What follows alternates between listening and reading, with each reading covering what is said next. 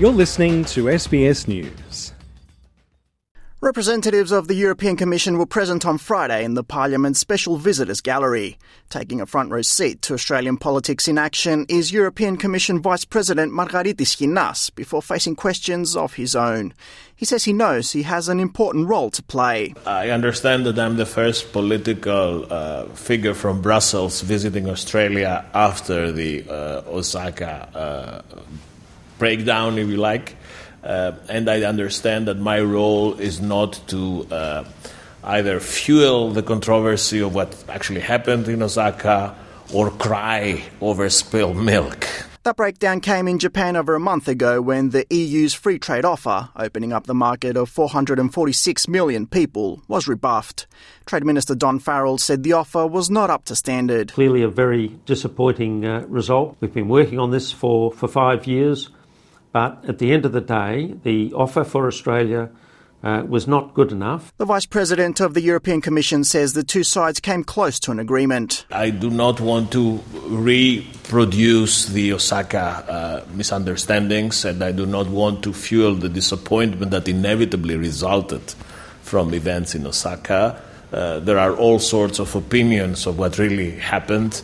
Um, uh, we had an important offer on the table uh, of 1 billion Australian dollars in terms of access to our market. Uh, that could have been improved if discussions would have uh, continued.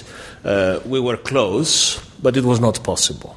Mr. Schinas says the deal with Australia is still a target for the EU. I think that the FTA inevitably would come to seal the intensity and the depth of our strategic partnership was not possible in Osaka, but it will happen down the road. After five years of protracted talks, the quotas for beef, lamb, and dairy are still in contention. And Australia doesn't want to give up the right to brand Prosecco, Feta, and Parmesan because those names have been claimed by EU countries as geographically specific. Shadow Trade Minister Kevin Hogan says the European side could have shown a bit more leniency in their negotiations. Well, look, I could have a shot at the Australian government here, but I won't. I'll have a shot actually at the Europeans. I think that they, I think they've shown um, a bad attitude and, and, and not a good, you know, they haven't given it enough here. Mr. Hogan says the disagreement will prove to be a significant pushback for the trade deal. The time that I'm getting now is this is probably off the table now for 18 months to two years.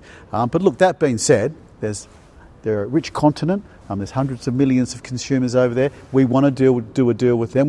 That anticipated hiatus is partly due to the upcoming EU elections. There's been a rise by right wing populist parties across Europe.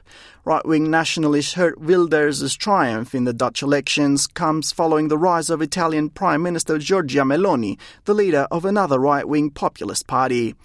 Vice President of the European Commission Margaritis Schinas says that the EU's role is to mediate between the opposing views throughout the continent. Every European country which is not member of the European Union wants to become member of the European Union. That says something about the appeal of our uh, of our union and of the historical, if you like, uh, necessity of reconciling a, a continent that was torn by wars, uh, hate in the last century.